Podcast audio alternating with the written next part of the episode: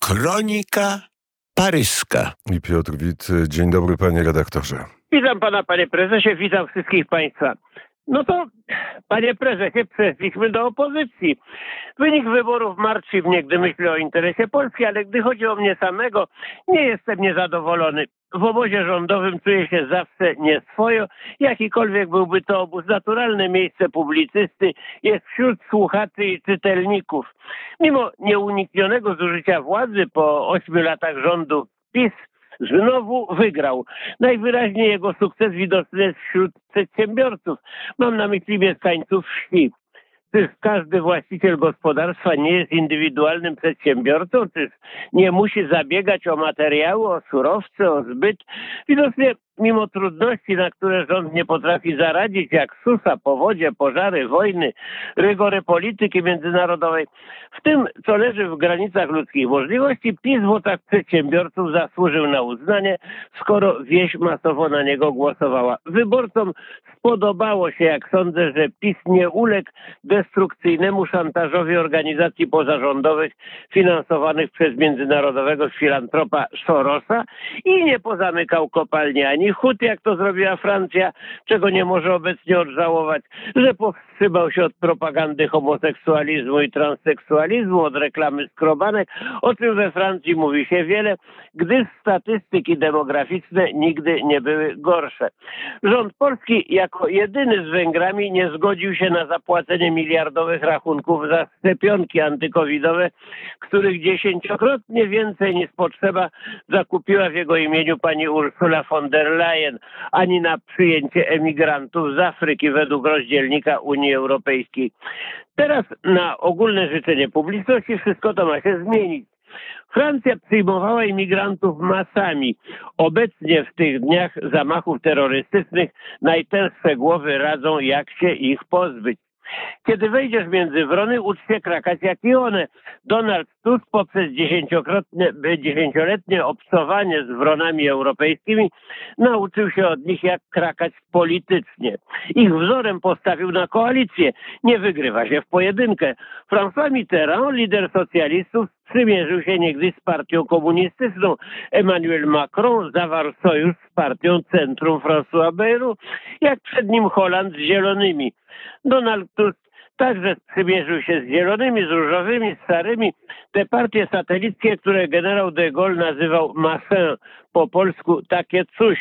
Każdy z nich po wyborach odrzucał jak zużyty Kleenex. W szczególności strategię podboju władzy Tusk przejął od Emmanuela Macrona, nie od Merkel. To nie przegrani mają nauczyć polityka, jak sięgać po zwycięstwo. Trzeba pilnie obserwować triumfatorów i iść w ich ślady. Po ogłoszeniu wstępnych wyników charakterystyczne były reakcje liderów niezależnie od sytuacji będziemy bronili naszego programu dla Polski, powiedział Kaczyński. Teraz ich przegonimy, powiedział Tusk. Powiedzieli w zasadzie to samo, gdy z programem Kaczyńskiego był pewien zespół wytycznych postępowania znany od 8 lat. Jedynym programem Tuska było obalenie Kaczyńskiego. Obalenie przeciwnika jako program wyborczy to był pomysł Emmanuela Macrona, jeżeli nie gabinetu konsultingowego McKinsey, który kierował jego kampanią i zredagował jego mowę tronową. Brak programu jako program Powiedz się doskonale we Francji, dlaczego miałby nie sprawdzić się w Polsce. Masy ludzkie łatwiej jest zmobilizować do niszczenia niż do budowy, do obalania. Dowodem są wszystkie rewolucje. Najpierw obalmy, a potem pomyślimy, co dalej. Dalej widzimy zazwyczaj to samo. Brak pieniędzy, aby zrealizować obietnice, jeżeli obietnice były jakiekolwiek. Następstwem każdej rewolucji jest dyktatura, poucza historia, ale wówczas jest już za późno aby zmienić kierunek. Słuchałem przemówień Tuska, starając się odgadnąć jego zamiary, w jaki sposób zamierza rządzić państwem. Słyszałem tylko rządzić bez PiSu. Jaki projekt polityczny, ekonomiczny, społeczny zamierza wcielić w życie? Słyszałem tylko obalić Kaczyńskiego. Czym się posłużyć do realizacji? Gorącym sercem. Podobnie postępował Macron, podczas gdy jego przeciwnicy plątali się w liczbach i w statystykach, układali szczegółowy kalendarz reform. Kandydat Macron przedstawiał jako program obalenie urzędującej władzy. Jemu się to udało, Tuskowi na szczęście nie całkiem. W obu przypadkach zresztą była zapowiedź realizacji niejasnego, ale skutecznego programu Unii Europejskiej. Najłatwiej jest mi zrozumieć wybór moich rodaków Polonii Paryskiej. Paryż Intramuros był podzielony na cztery okręgi wyborcze. We wszystkich czterech Koalicja Obywatelska zwyciężyła bezapelacyjnie. Mniej więcej wszędzie otrzymała wielokrotnie więcej głosów niż PiS. W okręgu pierwszym koalicja 1664, PiS 575, w drugim koalicja 1691, PiS 498, w trzecim koalicja 1389, PiS 524, w czwartym koalicja 1409, PiS 436. Mnie te wyniki nie dziwią. Na niechęć, na rozczarowanie Paryżan rząd Prawa i Sprawiedliwości solidnie sobie zapracował kompletnym brakiem propagandy polskości i Polski, prawie że pogardą dla Polonii. Za drugiej Rzeczypospolitej przed wojną istniał IPS. Te same trzy litery co PiS, tylko ułożone w innym porządku. IPS, Instytut Propagandy Sztuki. Dzięki jego wysiłkom zostały zakupione w Paryżu. Między innymi dwa pałace przy ulicy Żałgórzą przeznaczeniem na Instytut Propagandy Polski. Na tyłach najdroższej ulicy Europy, tam gdzie są wszystkie Diory, Chanele i inne Ferragamo. Została zakupiona księgarnia polska Librairie Polonaise przy bulwarze Saint-Germain centrum intelektualnym Paryża między Sorboną i Café de Demago. Stamtąd rząd II Rzeczypospolitej uprawiał propagandę Polski.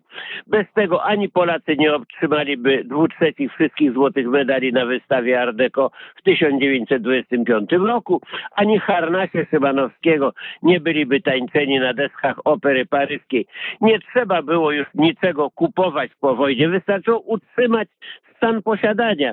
Tymczasem pałace Instytutu Polskiego są zamknięte. Rząd PiSu od 15 lat nie był zdolny ich otworzyć. Księgarnia Polska Librairie Polonaise została sprzedana pani Wierze Michalskiej, miliarderce, która prowadzi swoją politykę nie zawsze zgodną z pragnieniami Polski, interesem, z pragnieniami Polonii i interesem Polski. Zamiast tego mieliśmy słynne kolokwium antypolskie zorganizowane w Paryżu przez Polską Akademię Nauk. Może teraz coś się zmieni. Instytut Polski od niedawna jest remontowany. Lepiej późno niż wcale. Zresztą Paryż zmieni się również. Już dzisiaj opustoszał po ostatnich zamachach terrorystycznych. Nie ma dnia, żeby metro nie były zatrzymywane z powodu podejrzanego pakunku. Największe muzea, Louvre i Versailles są ewakuowane z powodu alarmu bombowego. Stali mieszkańcy boją się wieczorem wychodzić na ulicę. Turyści uciekają w popłochu. W te dni miasto świateł pogrąża się w ciemności.